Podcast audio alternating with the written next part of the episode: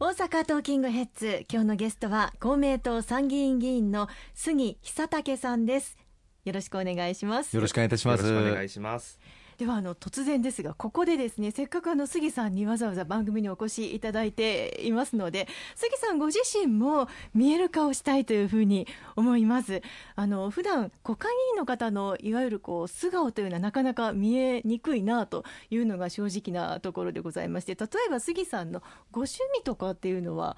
何かありますか？そうですね。まあ趣味という趣味もそそれほどないですけどあの旅行が好きです。今は好きですとしか言えなくてですね。今なかなかあの時間が取れなくて、まあ、あの議員になってからはそんなにあの旅行はできてませんけどもやっぱさまざまなあの日頃違うところに行ってですね、いろんな景色を見る旅行するのは非常に大好きです、はい、そうなんですね。そして好きなスポーツとかはありますか？スポーツはですね私はあの中学生の時に卓球部をに入っておりまして中学3年間は卓球に汗を流しておりました。その当時はまだまだなんていう卓球というとちょっと暗いかなとかですね、そういったあの印象があったかもしれないんですけれどもでも私がやっぱ最近あの嬉しいのはですね今のあの日本の若い世代が世界で活躍するようになりまして、本当にあの夜ちょっと帰ってきた時に家帰ってきてテレビをつけてあの卓球の中継をやってるとどうしてもあの見てしまうというところがあります。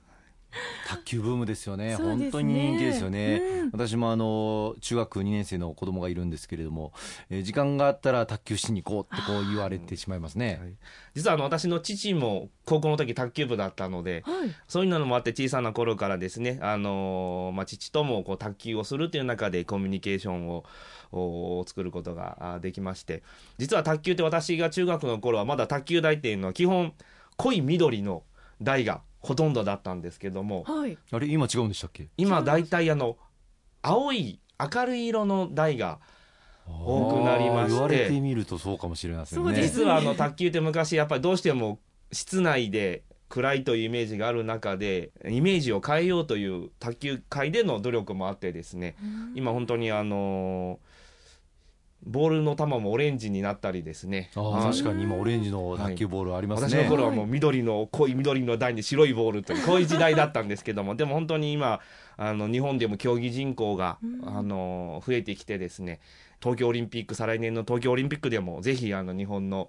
若い選手たちがですねメダルを取ることを期待しておりますし全力で私も応援したいなというふうに思ってい杉ます。さん確か中学の卓球部の時、はい。地域の大会で優勝したんじゃなかったですかそうですね。あのそんなに人数の多い大会ではなかったんですけれども片野市のお学年別の大会でその時はあのシングルダブルスであの2冠を取りまして。すごいですね。あのーで余談ですけどもあのその時のダブルスのパートナーが今私の秘書をやってくれております、あー今もパートナーで、はい。はい、一緒に働いてくれてるんですね、はい。本当に頼もしい限りです。もうあうんの呼吸ですね。そうですね。本当にあの、そういった意味ではもう30年来の付き合いになりますので本当に私の今のうん活動を支えてくれています。そして杉さんはえ実はお父さんとはい。いうことで、一児のパパでもあるというふうに伺ってますが、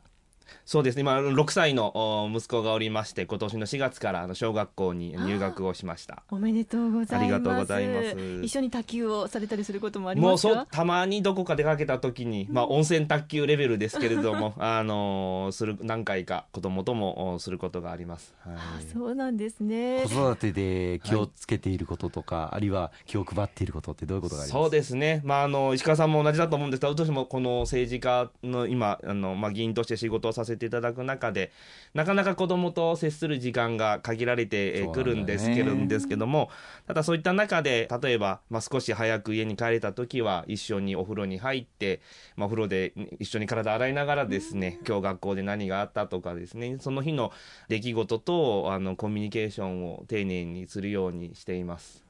素敵なお父さんでいらっしゃいますね、